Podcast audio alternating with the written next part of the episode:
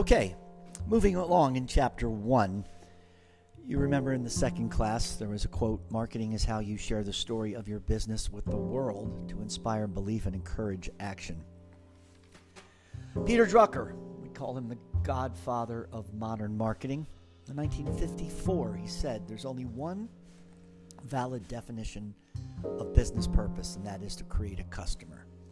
He said a business enterprise has two, and only two business functions marketing and innovation. Everything else is a cost.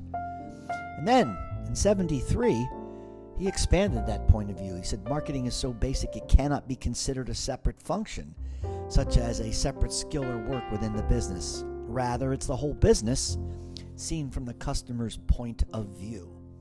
And that's why the American Marketing Association in 2007 came out with a new definition of marketing.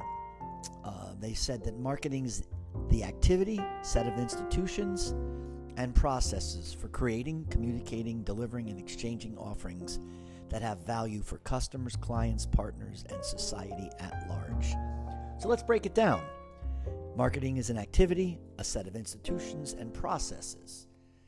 So then, what does marketing do?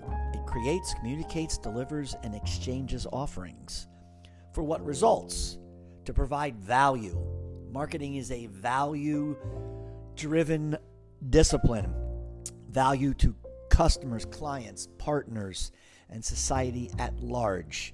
If you remember Allan Dib's um, definition, let's say the circus is coming to town and you paint a sign that says, Circus coming to town on Saturday at the showground. That sign is advertising. If you put the sign on the back of an elephant and walk the elephant into town, that's promotion.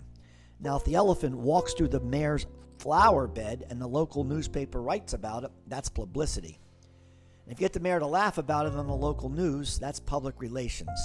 Now, if the citizens go to the to the circus, you show them the entertainment booths, you answer their questions, and they spend all their money. That's sales. Now, if you plan the whole thing, that's marketing. So we also met Ted Levitt in our uh, second meeting, and Ted said this: the purpose of the business is to create and keep a customer. That's important because creating a customer is one thing. If the customer doesn't come back, your business will not survive. And we also read Sergio Zyman's Why Have Marketing uh, piece in D2L. And we knew that simply is to make money. Marketing is about making money, it's a strategic action and a discipline focused on getting customers to buy more so your company makes more money. That is, it's an investment focused on results, not activity. So, there is the beginning of the chapter. We'll take a break and we'll come back for the rest of chapter one.